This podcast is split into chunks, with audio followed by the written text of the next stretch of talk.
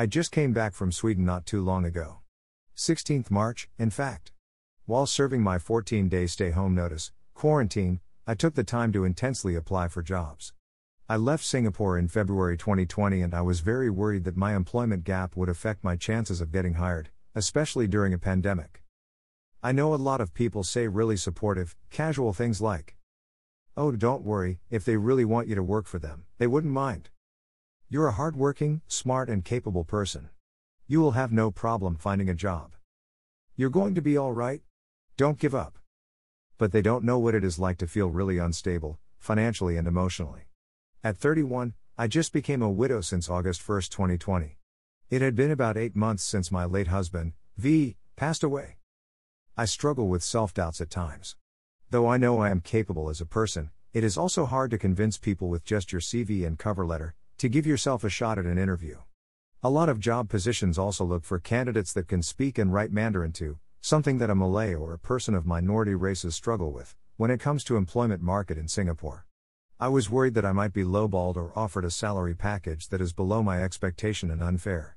I assumed that it would take at least two to three months before I would find a job that is suitable for me. So I decided to look for a part time job at a bar too, to fill up my time. It could be a good way to be social, I thought. And I got it. I had my first day working at the bar yesterday for the first time since eight years ago. It felt like an interesting turnaround event in my life. Some things just don't change.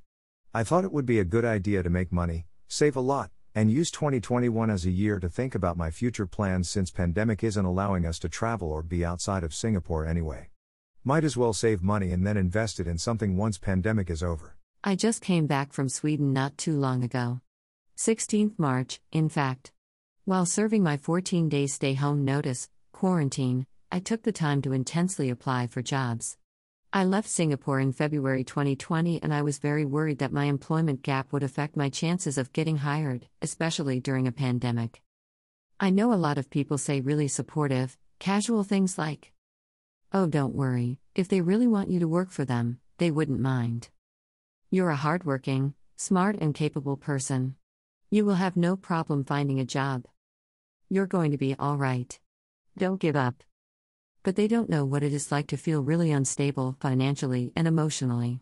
At 31, I just became a widow since August 1, 2020.